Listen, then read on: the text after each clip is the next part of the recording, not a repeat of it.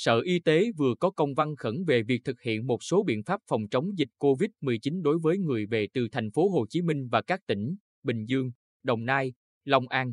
Theo đó, đối với người đã tiêm đủ liều vaccine phòng COVID-19 hoặc đã khỏi bệnh COVID-19 trong vòng 6 tháng tính đến thời điểm về địa phương, thực hiện tự theo dõi sức khỏe tại nơi lưu trú trong vòng 7 ngày kể từ ngày về.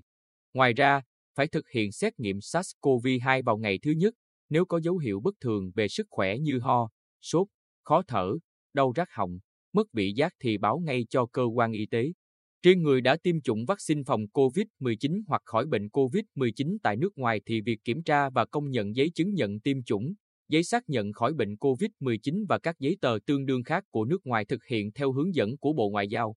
Đối với người tiêm chưa đủ liều vaccine phòng COVID-19, cách ly tại nơi lưu trú 7 ngày kể từ ngày về, tiếp tục tự theo dõi trong 7 ngày tiếp theo và thực hiện xét nghiệm SARS-CoV-2 vào ngày thứ nhất, ngày thứ bảy kể từ ngày về. Người chưa tiêm vaccine phòng COVID-19, cách ly tại nơi lưu trú 14 ngày kể từ ngày về, tiếp tục tự theo dõi sức khỏe trong 14 ngày tiếp theo, thực hiện xét nghiệm SARS-CoV-2 vào ngày thứ nhất, ngày thứ bảy và ngày thứ 14 kể từ ngày về địa phương.